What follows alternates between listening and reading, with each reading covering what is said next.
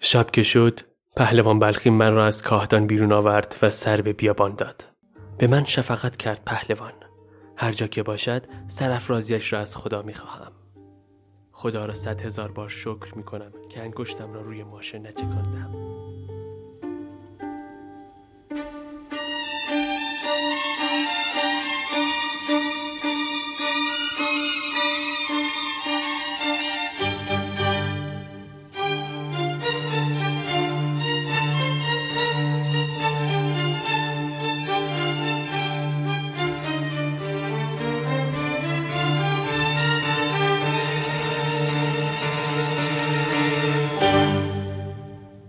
سلام، من امیر حسین هستم، میزبان پادکست سریالی قصه کلیدر و شما میهمان هفدهمین اپیزود این پادکست هستید که هفته اول شهریور نود و نه داره منتشر میشه و مطابق با صفحات نهصد و هفتاد و شش تا هزار و بیست و سه نسخه چاپی رمان کلیدر هستش. اگر برای اولین بار هست که این پادکست رو میشنوید، پیشنهاد میکنم از اپیزود یک شروع کنید، یا اگر حوصله نداشتید از اپیزود نه شروع کنید که خلاصه فصل اول رو هم براتون گفتم. طبق روال معمول ببینیم در قسمت قبل قصه به کجا رسید. اپیزود قبلی گفتیم که شیرو برگشت به قلعه چمن و وقتی با ماه درویش مواجه شد گفت که دیگه نمیخواد زن ماه درویش باشه و فرار کرد و رفت به خونه بابقلی بندار. بعد ماه درویش رفت دنبالش و تو خونه بندار با شیرو کلی دعواشون شد و گلاویز شدن و سید گوش شیرو رو کند و رفت. شب که شد، سید اومد در خونه بندار و با داد و بیداد از شیدا خواست که شیرو رو برگردونه خونه خودش، چون نمیخواست شیرو با شیدا تنها باشه دیگه. اما شیدا یه سیلی تو گوش درویش زد و از خونه بیرونش کرد و البته بعدش دلجویی کرد از ماه درویش و گفت که من شیرو رو نگهش نداشتم، خود شیرو نمیخواد برگرده. صبح فرداش جهان خان با دار و دستش یورش بردن به خونه بابقلی بندار و دنبال بندار و شیدا بودن. بندار که رفته بود به روسته زعفرانی همراه با اصلان و شیدا هم صبح رفته بود صحرا. جهان خان از ماه درویش خواست که بگه بندار و شیدا کجان، اما درویش چیزی بروز نداد و جهان خانم از پشت بوم سیدو پرت کرد پایین و این سید بیچاره داغون شد که تو فصل بعدی در موردش بیشتر حرف میزنیم. قدیر اما جای شیدا رو لو داد. جهان خان هم رفت دنبال شیدا و میشه گفت به عنوان گروگان شیدا رو با خودش برد. تو این قائله اما یکی از تفنگچی‌های جهان خان از قافله عقب موند و گیر مردم قلعه چمن افتاد و کلی هم از شیرو کتک خورد. شیرو زن ماه درویش دیگه، بالاخره شوهرش تا دم مرگ رفت وقتی از پشت بوم افتاد پایین.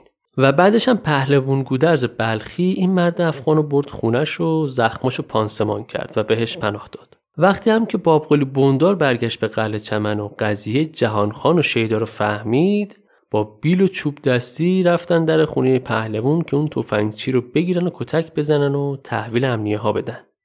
اما پهلوان مقاومت کرد و گفت که این مرد رو من پناه دادم و دست تو نمیدم. تو پرانتز اینم اضافه کنم که دیدیم، یا بهتره بگم با هم شنیدیم، که اولا شیرو به شیدا ابراز تمایل کرد اون شب که توی کارگاه بود و نرفت خونه، هرچند رابطه‌ای بینشون شکل نگرفت. دوما این که لالا هم به خاطر اینکه شیدا چشمش دنبال شیرو بود، شیدا رو از خونش بیرون کرد و به نظر میاد شیدا از چشم لالا افتاد، هرچند باید تا پایان قصه منتظر روابط پنهانی آدمای قلعه چمن باشیم. لالا رو هم که میشناسید دیگه. بریم سراغ ادامه قصه. قصه کلیدر، قسمت هفدهم.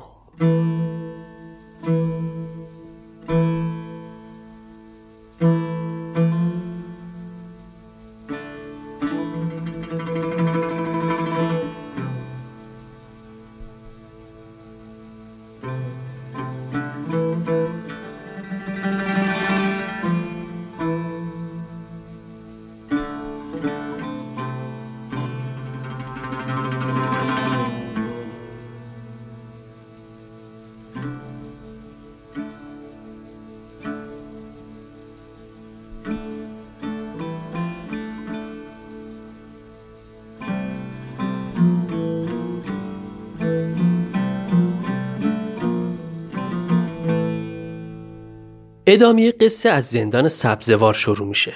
تو این اپیزود لوکیشن قصه کاملا عوض شده. قبلا یکی دو بار تا سالن ملاقات این زندان رفته بودیم اما داخل نرفته بودیم. اینم اضافه کنم که زندان سبزوار پشت حیات کاروانسرای حاج نورالله و دیوار مشترک دارن با هم دیگه. یه سری از چهره‌های این زندان رو هم ما میشناسیم. عبدوس و دلاور رو که از ابتدای قصه میشناختیم و هنوز تو زندان سبزوار هستند. عبدوس پدر مارال بود و دلاور هم نامزد سابق مارال. فکر کنم هممون یادمونه که مارال بدون این که با دلاور کات کنه زن گل محمد شد، گل محمدی که خودش هم زن داشت. بگذاریم داغ دلاور رو تازه کردیم. دو تا شخصیت دیگه هم تو اپیزود چهارده دستگیر شدند. کیا بودن؟ ستار پینه دوز و شمل مشتی یاقوت. اپیزود چهارده یادمونه دیگه، مراسم خواستگاری موسی از رعنا بود. موسی با عمو مندلو و پیرخالو و ستار اومده بودن خونه خاله آتش برای خواستگاری رعنا که اون وسط دار و دسته حبیب لاشخور و شمل یاقوت خواستگاری رو به هم زدن. بعدش هم یهویی مأمورای نظمیه اومدن ستار و شمل رو دستگیر کردن و بردن بدون هیچ دلیلی. پس تا اینجا شد چهار تا شخصیت: عبدوس، دلاور، ستار، شمل. شخصیت پنجم کیه؟ گل محمد. اپیزود پونزده هم بود که مأموره امنیه اومدن سر چادره کلمیشی و گل محمد رو به صورت غافلگیرانه‌ای دستگیر کردند. تو این اپیزود یه نفر دیگه هم به این جمع اضافه شده که ما میشناسیمش و این شخص همون مرد افغانه که تو اپیزود قبلی پهلوان بلخی بهش پناه داد. قصه چیه؟ تو اپیزود شانزده یادمونه دیگه پهلوان بلخی به اون مرد افغان که تفنگچی جهان خان بود پناه داد و به بابقلی بندار هم اجازه نداد که با این مرد افغان کاری کنه یا کتکی بهش بزنه یا تحویل امنیه ها بده. از اینجا به بعدشو مرد افغان خودش داره اینطوری برای بقیه زندانی ها تعریف میکنه. میگه آقا اون روز که پهلوان منو پناه داد، شبش که شد بی سر و صدا منو راهی بیابون کرد. دمش گرم این پهلوان بلخی. بوندار خون جلو چشاشو گرفته بود، اگه پهلوان نبود منو تیکه تیکه میکرد. اصلا یه حالی بود. شب که شد من با پای پیاده و لنگ لنگون زدم به بیابون. اما بابقلی بندار که بیکار ننشسته بود، انقدر از آلاجاقی پیگیری کرد تا بالاخره مامورای امنیه رو شبونه فرستادن به قلعه چمن. اونا هم ردم و تو بیابون زدن. منم چند ساعتی بازیشون دادم. اما دیدم با این پای لنگ و با این فشنگای محدودی که دارم نمیتونم از دستشون فرار کنم. این شد که مجبور شدم تسلیم بشم و آخرشم بعد از دو سه روز سرگردونی من آوردن اینجا. اینا رو کی داره میگه؟ مرد افغان که تو تیم جهانخان سرحدی بود. اتفاقا کلی هم از جهانخان و زمین زدن سید و زورگویی بازخان میگه. اینکه چه جور آدمایی هستن. از شیرو هم میگه. میگه زن اون سید بیچاره شیرزنی بود واسه خودش، همون اون بود که منو زد ناکار کرد. عبدوس اینجا زبون در میاره. میگه ها خواهرزاده منو، میگه دختر بلقیس. حالا بقیه هم نشستن دورش، ستار و شمل و دلاور و گل محمد ولی نیست. میدونیم دیگه دلاور به خونه گل محمد تشنه است به خاطر قصه مارال. تو همین چند روزه که گل محمد اومده زندان چند باری با هم درگیر شدن. خصوصا وقتی دلاور فهمید که مارال از گل محمد حامله شده اصلا یه لول پیر شد. تو این حال و هوا اتفاقا گل محمد وارد اون بندی میشه که بقیه زندونیا دور مرد افغان نشستن. گل محمد آروم و بی التفات به بقیه میره یه گوشه میشینه. حال و هوای گل محمد اینطور توصیف شده: دیوار خصمانه و پیروزمند سینه بر تن گل محمد میفشارد. هوا خفه است. دودی غلیظ پنداری راه دم زدن بر گل محمد را بسته است. سقف شبستانوار زندان نفس را بند می آورد. خستگی با کرختی درآمیخته است. ناتوانی و خمودی چون پلاسی چرک تن بر تو انداخته است. راست این است که پا خورده ای. می خواهند بپوسانندت، بپژمرانندت. خاری تو در نامردمک چشم ایشان. می رود که تولد دمادم روح در تو بمیرد و این زیبنده تو نیست ای گوزن نجیب کلیدر.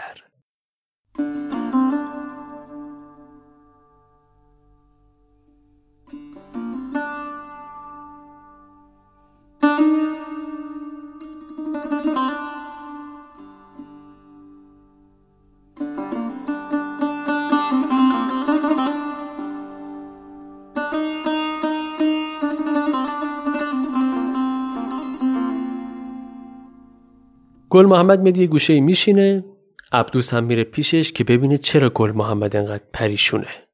گل محمد میگه خالو عبدوس، اون خواهرزادت علی اکبر حاج پسند بالاخره زهرش رو ریخت. علی اکبر منو لو داده. اون روز صبح بعد از کشتن مأمورا که اومده بود پیش چادرای ما، پوتین یکی از مأمورای امنیه رو گوشه چادرها دیده بود و یواشکی برش داشته بود. بعدش هم برده بود به عنوان نشونه تحویل امنیه داده بود. حالا میخوان منو بفرستن زندون مشهد ببینن دادگاه چه حکمی برام میده. علی اکبرم به عنوان شاهد قراره بیاد. اما به شرطی که خانمو و خان محمد زنده بذارنش. خلاصه گل محمد یه همچین حالی داره. ما هم یادمونه دیگه، خان محمد همون شب که از زندان آزاد شد و اومد پیش کلمیشی به گل محمد هشدار داد که شاید علی اکبر راپورت داده باشه. یکم بعد زندانیا میرن تو حیاط زندان برای قدم زنی و هواخوری. گل محمد میره یه گوشه تکیه میده و به دیوار ته حیاط زندان که مشترک با کاروانسرا بود زل میزنه. عبدوس میاد پیشش میشینه. گل محمد میگه من اینجا نمیمونم دایی، فرار میکنم. عبدوس میگه زهی خیال باطل دایی جون، از دیوار میخوای بری؟ گل محمد میگه والا هنوز نمیدونم، اما یه رای پیدا میکنم بالاخره. تو این حال و هوا زندانیا رو صدا میزنن که وقت ناهار و همگی کم کم میرن سمت دیگه غذا، سهمشون رو میگیرن و هر کسی یه گوشه میره میشینه غذاشو میخوره. اما شمل یاقوت که قبلا معرف حضورتون هست غذای ویژه میخوره. در اصل باباش که قصابه هر روز با گوشت تازه براش آبگوشت درست میکنه و با ماست و سبزی میفرسته زندون. مشغول غذا میشن. یکی از زندونیا از اتاق شمل میاد بیرون و میگه خالو عبدوس و ستار و گل محمد و دلاور. شمل خان میفرمایند بفرمایید نهار بی تعارف. این زندانی کیه؟ بهش میگن قاپوس. با قارپوز اشتباه نگیرید که به ترکی میشه هندوانه. قاپوز معنی خاصی نمیده. تو زندان جا افتاده بود که به این بابا بگن قاپوز. تو کتاب درباره معرفی قاپوز میگه که این یکی حال و روز دیگری داشت. خردسال بود، نافراخور زندان، غریبه بود و مینمود که بری از هر گونه دلبستگی است. کم حرف و به فرمان بود و مثل سگ تازی لای دست و پا میچرخید. فرمان زندانی و زندانبان را به یک تراز می برد. لهجهش به ظاهر تهرانی بود، اما در این که معلوم نبود اهل کدام ولایت است همه یک نظر داشتند. خلاصه اینطور که از توصیفات کتاب برمیاد آدم کاسلیس و خبرچینی هم هست. فقط من خودم متوجه نشدم دقیقاً چند سالش بوده، تو ذهنم یه جوون بیست و دو ساله میاد. خب برگردیم به سلول شمل یاقوت که گفتیم عبدوس و دلاور و ستار و گل محمد رو دعوت کرد به نهار. ستار که با همون مرد افغان همکاسه شده تمایلی برای همکاسه شدن و همسفره شدن با شمل نداره، خصوصا از وقتی که فهمیده شمل اون قاپوز رو شبا پیش خودش میخوابونه. اصلا چندشش میشه از شمل، همون شملی که میگفتن مردمدار و جوان مرد است، یادمونه دیگه. ولی خب شمل گندلات و همه حساب میبرن ازش، به اضافه اینکه ستار هم دنبال شر نیست. ستار و عبدوس و دلاور میان میشینن پیش شمل. شمل به ستار میگه برو گل محمدم بیارش، میخوام با دلاور آشتیشون بدم. ستار میره گل محمد راضی میکنه بیا تو اتاق شمل. گل محمد که میشینه سر سفره، دلاور پا میشه بره، میگه من با نامرد هم سفره نمیشم، اینجا یا جای منه یا جای اون. شمل بازی دلاور میگه تو دیگه مرد شدی برای خودت دلاور، بیا بشین. عبدوس هم میگه دلاور حرف شمل خانو زمین ننداز، بیا بشین. دلاور میگه نه آقا، من دلم صاف نیست با گل محمد، این آقا از نبود من سوء استفاده کرده و با ناجوان مردی نامزد من از چنگم در آورده، نمیتونم با دشمنم همکاسه بشم، من باید زهرمو به گل محمد بریزم تا خیالم راحت شه. رو در رو، مرد و مردونه. پاشو گل محمد. به همین صراحت. اما گل محمد ذهنش درگیر قصه خودشه، ممکنه اعدامش کنن سر این قضایا، اصلا موضوع دلاور براش اهمیتی نداره. ولی پیش خودش میگه بالاخره یه بار باید برای همیشه این قاله تموم بشه، لذا پا میشه به دلاور میگه آقا جان حرف حسابت چیه تو؟ و بعد دلاور میاد دست به یقه میشه با گل محمد و گلاویز میشن با هم دیگه.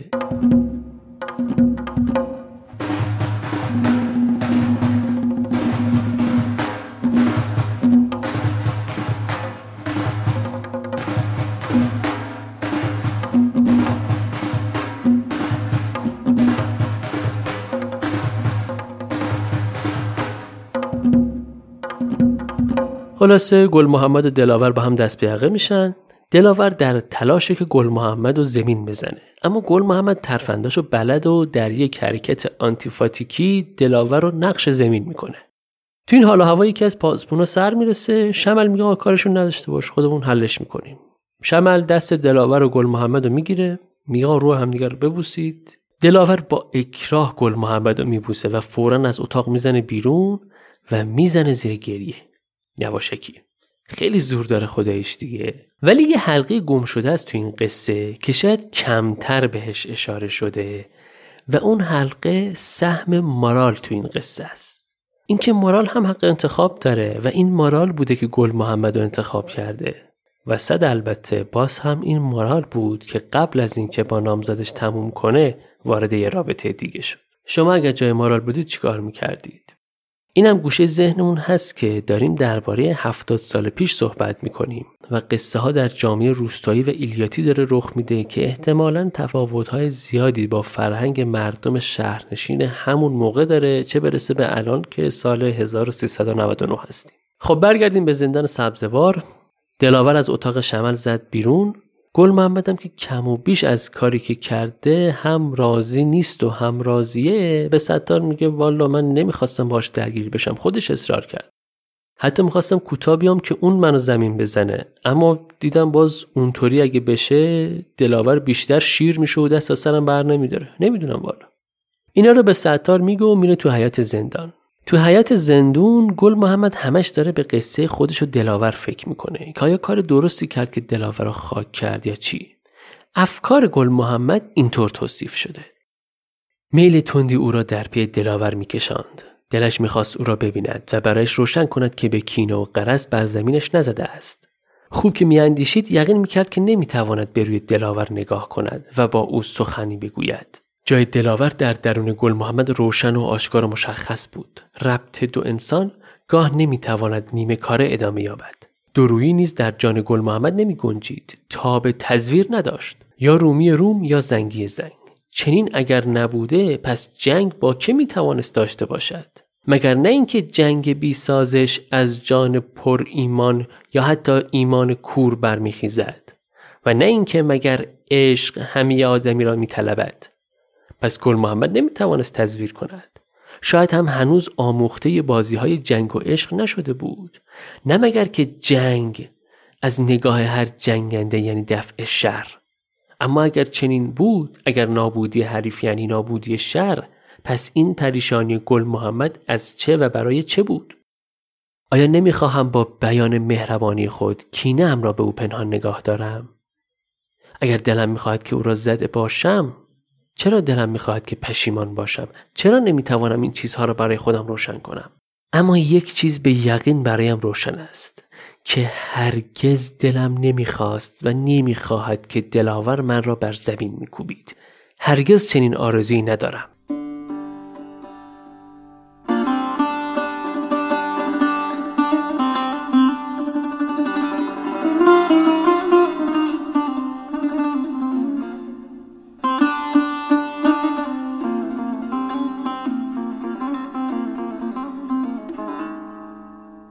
تو این حال و هوا ستار میاد پیش گل محمد، میگه در چه فکری گل محمد؟ گل محمد جا میخوره، خصوصا که بعد از دلاور داشت به این فکر میکرد که این ستار پینه دوست چی میخواد از جون من.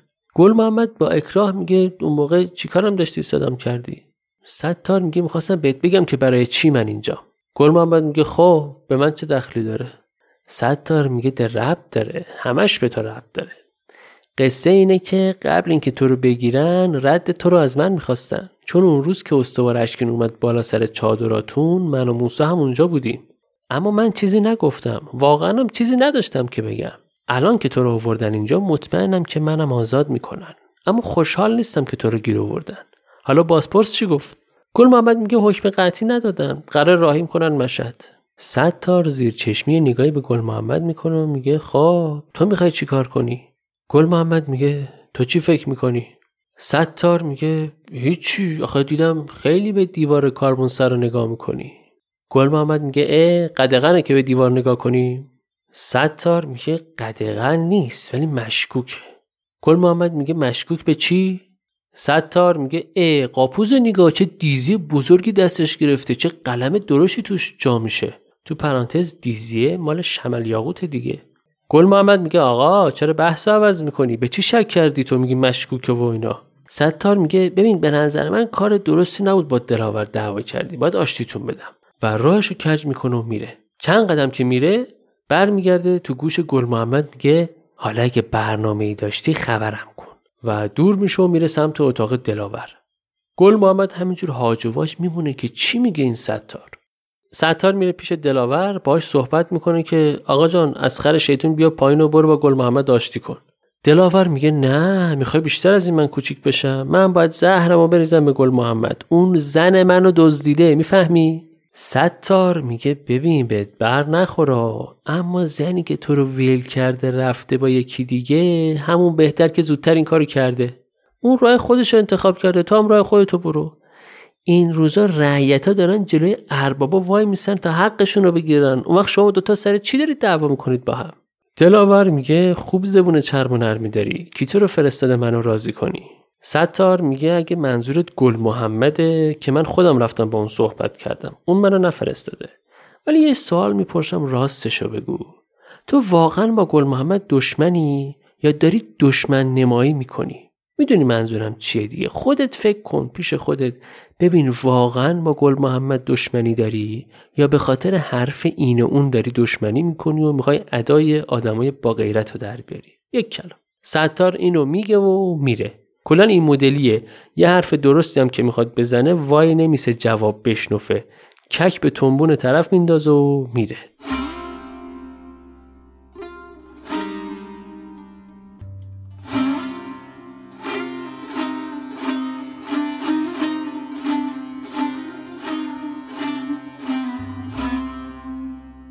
بعد از ناهار زندانیای چرتی زدن و دارن کم کم از خواب بیدار میشن، یه آبی به دست و روشون میزنن و منتظر چایی عصرگاهی زندان.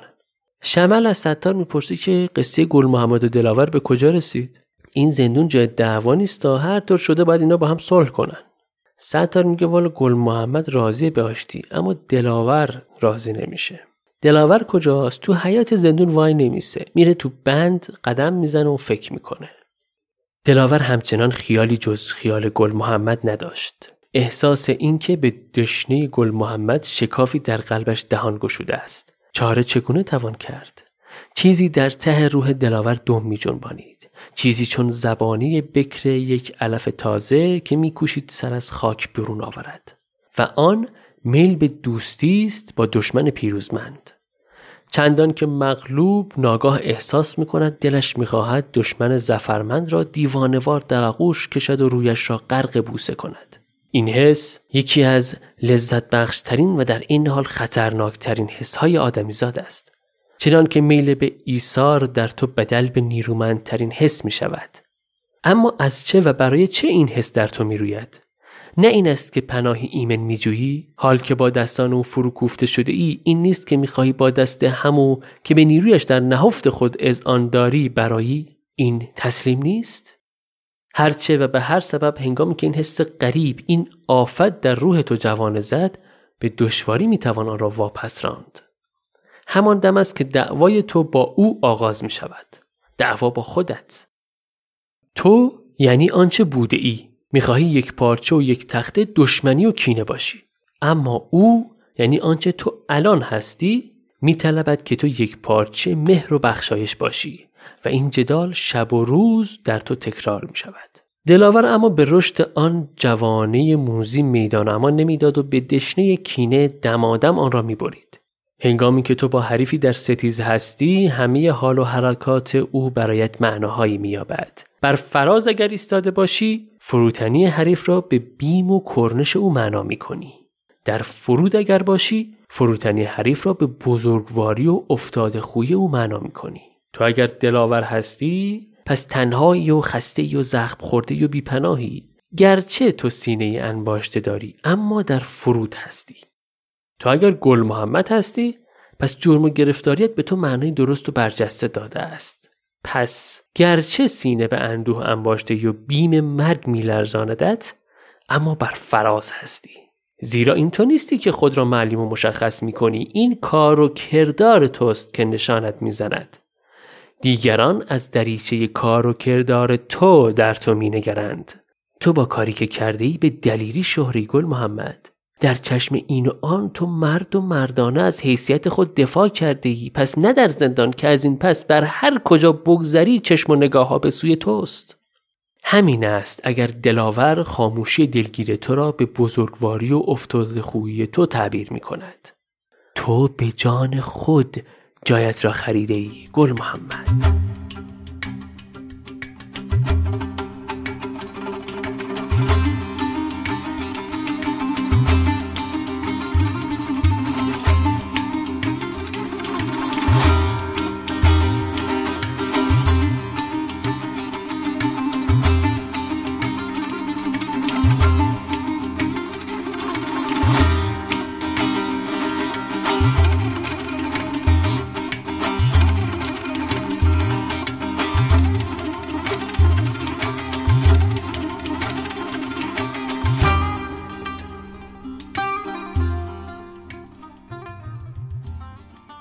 خب همچنان در زندان سبزوار هستیم. جملاتی که الان مستقیم از کتاب خوندم خلاصه ای از صفحات هزار و دو، هزار و سه و هزار و چهار رمان کلیدر بود و به نظر من این صفحه آخر آغازی است برای قهرمان سازی از شخصیت گل محمد. چون تا اینجا که گل محمد به زیور خیانت کرده، تومونش دوتا شده، دوتا قتلم تو پروندش داره، الان کم کم تبدیل شده به آدم فروتن و بر فراز ایستاده و دلیر و مدافع حیثیت و اینجوری. بریم سراغ ادامه قصه. گل محمد به ستار میگه آقا یه سوال میپرسم راستشو بهم بگو، تو چرا داری به من کمک میکنی و هوای منو داری؟ چرا رد منو به هم نیها ندادی تا خودتو خلاص کنی؟ ستار میگه آخه ببین تو خودت یه قوچ قچاق رو با یه بزغالی فضول تاخت میزنی؟ قطعا نه دیگه. من گیر می افتادم بهتر از این بود که تو گیر بیفت و من آزاد باشم. گل محمد میگه آقا جان هر کاری حساب کتابی داره، این حرفا چیه؟ ما نه قموخیشیم نه رفیقیم نه اصلا میشناسیم هم دیگه رو. ستار میگه همه برادرها که نباید از یک مادر زاییده باشن. گل محمد میگه باشه آقا تو خوبی. قانع نمیشه. میگذره.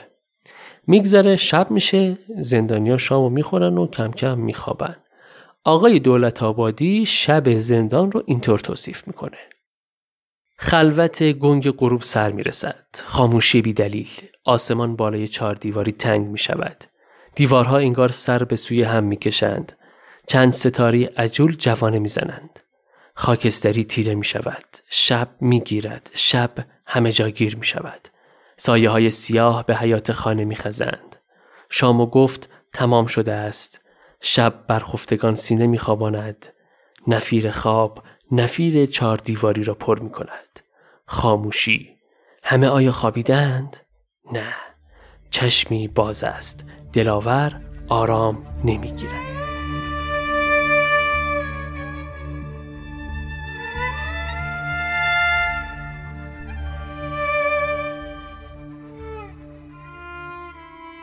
بله، همه خوابشون برده به جز دلاور و داره با خودش فکر میکنه، میگه مارال که گذاشت رفت به درک، ولی نمیشه گل محمد بیخ گوش من باشه و من هیچ کاری نکنم. آروم از سلولش میاد بیرون و میره سمت اتاقی که گل محمد و ستار خوابیده بودن. با خودش میگه اگه کسی مزاحم نشه امشب با همین دستام کار گل محمد رو یکسره میکنم.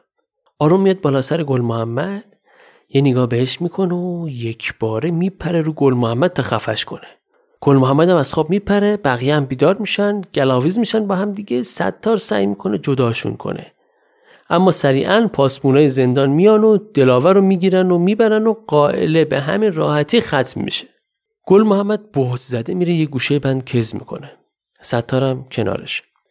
گل محمد به ستار میگه یه چیزی میخوام بهت بگم، اما بهت اطمینان دارم که میخوام بگم.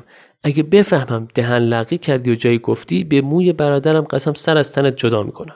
گل محمد به ستار میگه من میخوام فرار کنم. ستار که اتفاقا منتظر همین حرف هم بود میگه خب اینو که میدونستم، بعدش منظور. گل محمد میگه خب تو همراهی میکنی یا نه؟ ستار میگه آره، چرا همراهی نمیکنم. فقط باید شمل خان رو هم بیاریم تو بازی، چون بدون شمل نمیشه تو این زندون کاری کرد. فردا صحبت میکنم باهاش. ما هم میدونیم دیگه، مثلا شما اگه توی یه بانک بخوای یه اختلاس بزرگ کنی تنهایی که نمیشه، باید اون مدیر کل رو هم دمشو ببینی، اونم بیاریش تو بازی. اینو اینجوری. اما شمل رو چطور میشه راضی کرد؟ بیایید یکم شرایط شمل رو تحلیل کنیم. شمل یه آدم گردن کشه و تو شهر برو بیایی داره برا خودش. لاشخور هست ولی ریزه خار نیست. باج میگیره، زیر سیبیلی میگیره، اما در این حال دوست داره مردم به بخشندگی و خوبی بشناسنش. دوست نداره کسی کوچیک بشماردش. اما الان که تو زندونه منزوی شده یه جورایی، اون نوچه‌هاش دیگه نیستن، اون بروبیا رو نداره. با اینکه هنوز آلاجاقی پشتشه و غذای خوب براش میارن و بهترین اتاق زندان در اختیارشه، ولی حال دلش خوب نیست. دوماً که خبر پیچیده که تاجرا دارن یه لات دیگه رو در برابر شمل شاخ میکنن. یکی که انقدر شره که هشت سال سربازیش طول کشیده و بعید هم نیست این جونور رو بفرستن تو زندون تا دخل شمل رو بیاره، یا حداقل کاردیش کنه که یال و کوپال شمل بین اراذل و باش بریزه. از طرفی هم تو زندون داره کرخت و تنبل و چاق میشه، اون زبر و زرنگی و بزن بهادریش داره میریزه. کسایی هم که تو زندون جلوش کرنش میکنن بیشتر به خاطر همکاسه شدن با شمله، وگرنه شمل از این چاپلوسیای الکی هم خوشش نمیاد. اصلا خودش رو هم سطح رعیت نمیدونه، ترجیح میده با چهار تا ارباب تو زندون باشه و با اونا هم سفره باشه. خبر دیگه این که بلدیه یا شهرداری گفته از این به بعد عوارض باری که دهقانا به شهر میارن و خودش میگیره. قبلا شمل این عوارض رو میگرفت. احتمالاً اینطوری بوده که شمل میگفت آقا امنیت بارها رو من تامین میکنم که اراذل اوباش کاری با تاجرها و دهقانها اینا نداشته باشن. به جاش از تاجرها و دهقانا عوارض میگرفته و کمیسیون خودش رو برمی‌داشته. این برداشت من از رابطه شمل و شهرداری و عوارض و اینها. شهرداری حالا گفته نه آقا نیازی به شمل نیست، خودمون مدیریت میکنیم. خب ببینید اینم یعنی یه جوری دارن بالهای شمل رو قیچی میکنن. از طرف دیگه میدونیم رئیس شهربانی عوض شده و شاخ تو شاخ شده با شمل. چند تا اپیزود قبلی گفتیم که شمل رفته بود خونه آقای آلاجاقی گلگی میکرد از رئیس شهربانی. بدون هیچ جرمی شمل رو بازداشت کردن، یا بهتره بگیم حداقل تا این لحظه شمل تفهیم اتهام نشده و رئیس جدید به این واسطه میخواد چشم زهر بگیره از شمل. خب حالا با این تفاسیر که شمل شخصیتی که هم گردنکش و لاته، هم دوست داره معروف باشه و حساب ببرن ازش، الان هم منزوی شده تو زندون، تاجرا هم دارن یه لات دیگر رو شاخ میکنن براش، شهرداری هم داره بالاشو قیچی میکنه، رئیس شهربانی هم میخواد شاخشو بشکونه. اگه تو این شرایط یه خبر تو شهر بپیچه که شمل خان از زندون فرار کرده و چند تا از زندانیا از جمله گل محمد یاغی رو هم فراری داده، چی میشه؟ اولا که خب دوباره اسم شمل سر زبونا میفته. دوما که خشتک رئیس شهربانی رو سرش میکشن که امنیت زندان را نتونسته تامین کنه و احتمالاً تبعیدش میکنن. سوما رئیس شهربانی رو که تبعید کنن میدون برای شمل باز میشه و میتونه چند نفر رو دور خودش جمع کنه و دوباره با شهردارون همکاری رو داشته باشه. ممکنه بگیم خب تهش چی میشه؟ بالاخره شمل که نمیتونه به عنوان یه فراری بیاد کنار آلاجاقی بشینه و به زندگی قبلش ادامه بده. اینا خیلی مهم نیست. مهم اینه که ستار با همین استدلال شمل رو راضی میکنه که وارد بازی فرار از زندان بشن.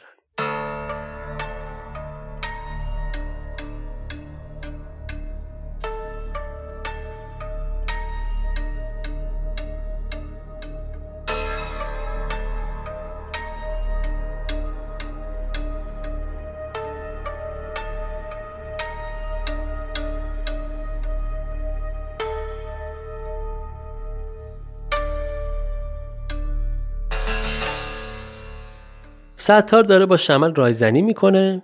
شمل میگه خب کیا هستن؟ ستار میگه با دلاور میشیم پنج نفر. شمل میگه آخه آتیش و پنبه رو کنار هم میخوای بذاری؟ ستار میگه آقا درستش میکنم، نخ که پاره شد اگه گره بزنی کوتاه‌تر میشه. شمل میگه خب چجوری فرار کنیم؟ وسیله و ابزار چی؟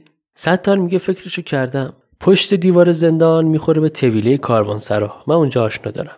بیل و کلنگ هم فکرشو کردم، راستش دیزی هایی که بابات میاره خیلی جادار و بزرگه، دفعه دیگه بگو یه کارد مناسب هم بندازه تو دیگوله بیاره برامون. یادمونه دیگه، ستار اونجا هم به گل محمد داشت میگفت قاپوز نگاه، عجب دیزی بزرگی دستش گرفته و اینها. حواسش از همون موقع ستار به این چیزا بود. شمل میگه ستار عجب ناقلایی هستی تو، تو پینه دوزی یا عیاری؟ ستار هم یه لبخند ملیحی میزنه و میره. ستار خیلی حواسش بوده که گول اینجور تعریفا رو نخوره و باعث نشه به خودش مغرور بشه. در وصف این حال ستار اینطور نوشته شده که ستار به خود باورنده بود که خودنوازی خیش نوعی بیماری است، زیرا که این احساس شیرین تنبلی و توقع، تفرعن و خودنمایی و تحقیر و نارضایی از دیگران را به دنبال می آورد. ستار بعدش میره سراغ دلاور. دلاور بعد از قصه دیشب که به گل محمد حمله کرد تو خواب خیلی حالش گرفته است، چون بازم از یه نبرد دیگه بازنده بیرون اومد و نتونست بلای سر گل محمد بیاره. به اضافه اینکه بقیه زندانی ها هم به چشم حقارت بهش نگاه میکنن، چون این حرکتش ناجوان مردونه بود. ستار میاد پیش دلاور، بهش میگه ببین هر کسی دیگه جای گل محمد بود اون حرکت دیشب تو یه جوری جبران میکرد و زهرشو بهت میریخت، اما گل محمد هیچی بهت نگفت، شکایت هم نکرد. دلاور میگه والا من هم ازش خوشم میاد هم ازش بدم میاد، دیشبم میخواستم بکشمش تا مهر خودم به گل محمدو کشته باشم، منم گیر کردم. ستار میگه به هر حال خودت میدونی که دعوا و دشمنی تو زندون بر آدم گرون تموم میشه، من بازم وساطت میکنم آشتیتون بدم، امشب همگی با هم شام میخوریم، به گل محمد میگم باهات روبروسی کنه. اینو میگه و میره. تو این حال و هوا یکی از پاسبونا از دریچه یه سری اسامی رو صدا میزنه برای ملاقاتی، از جمله عبدوس و گل محمد و ستار و شمل. زندانیا میرن به سالن ملاقات. بلقیس و خان محمد اومدن دیدن عبدوس و گل محمد و اکبر آهنگر هم اومده دیدن ستار. اکبر آهنگر یادتونه موسا که اومده بود سبزوار برای خواستگاری دختر خاله آتش، اونجا اکبر آهنگر رو معرفی کردیم، یکی از دوستای ستار بود. بریم بشنویم که اکبر چه پیغامی برای ستار آورده.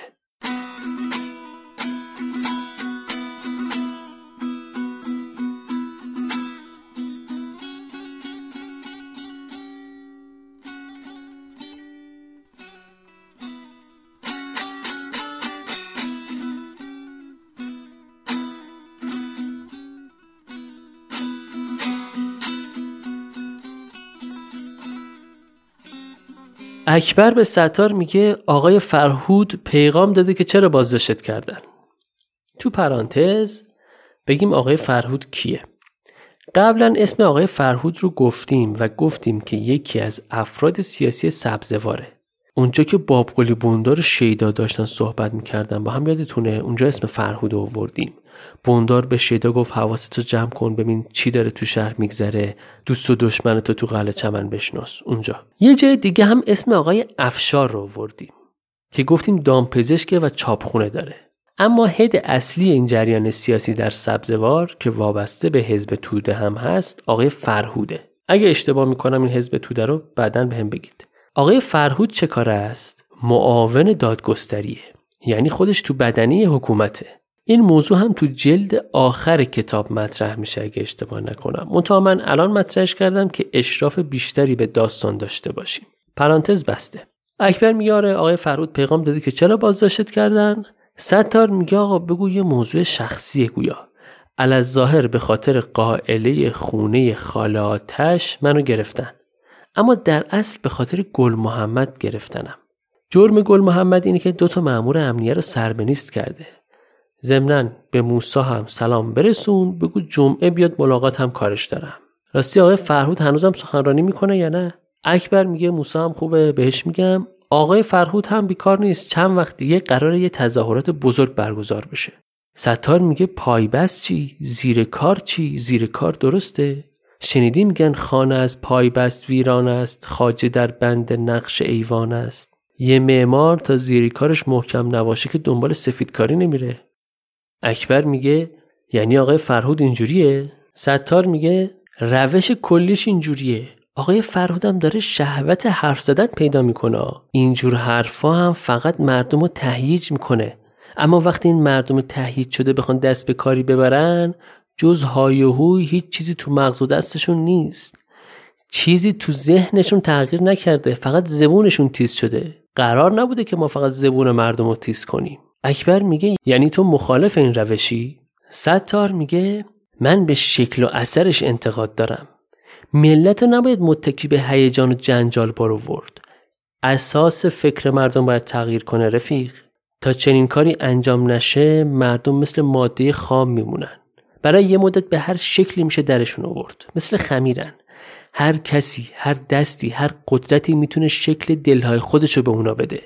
اما برای اینکه مردم بتونن خودشون خودشون رو به هر شکلی که میخوان بسازن، باید خودشون صاحب فکر بشن. فکری که منافع همه مردم رو بتونه جوابگو باشه.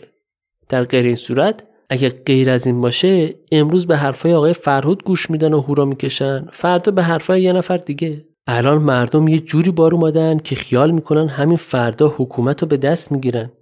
یه گیوه دوزی رو دیدم میگفت تا آخر امسال خونه فلان تاجر مال من میشه. یا یه تخت کشی رو دیدم که دندوناشو برای درشکه فلان ارباب تیز کرده بود. ما مردم رو بچه فرض کردیم که با نون شیرینی میخوایم فریبش بدیم. چرا حقیقت رو نباید به مردم گفت؟ چرا نباید چشم و گوششون رو باز کنیم که آماده خون و زجه و شکنجه باشن؟ همش حرف و حرف و حرف. پس فردا که اون تخت کش و اون گیوه دوز صدای گلوله و تفنگ بشنون و خون داغ رو زمین ببینن، حق ندارن که دست و پای خودشونو گم کنن. بازم به امید خونه فلان تاجر و درشکه فلان ارباب تو سنگر میمونن؟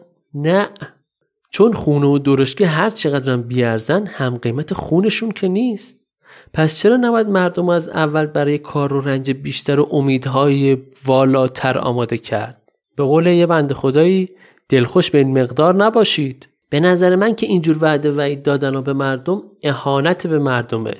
معنیش اینه که مردم فقط یه آلت دستن برا ما. معنیش اینه که هدف داره عوض میشه. ولی اینجوری نیست، مگه اینکه قصد ما این باشه که ما بر مردم حکومت کنیم.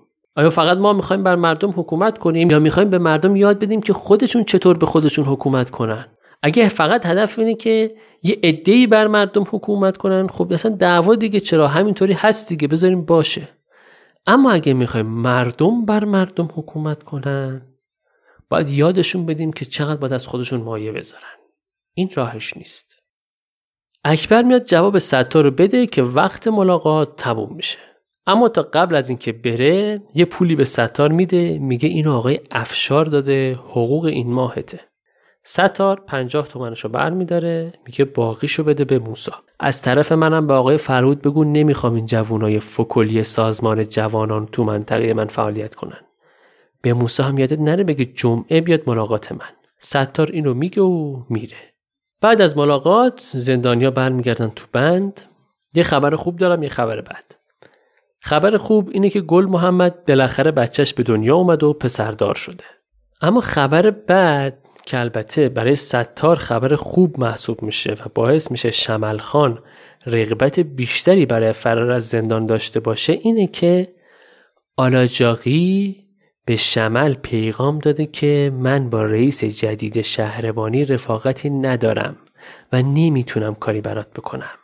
و خبر دیگه این که به نظر میرسه میخوان پای شمل رو در یک پرونده قتل باز کنن و مقتول این پرونده کسی نیست جز خاله آتش، مادر رعنا.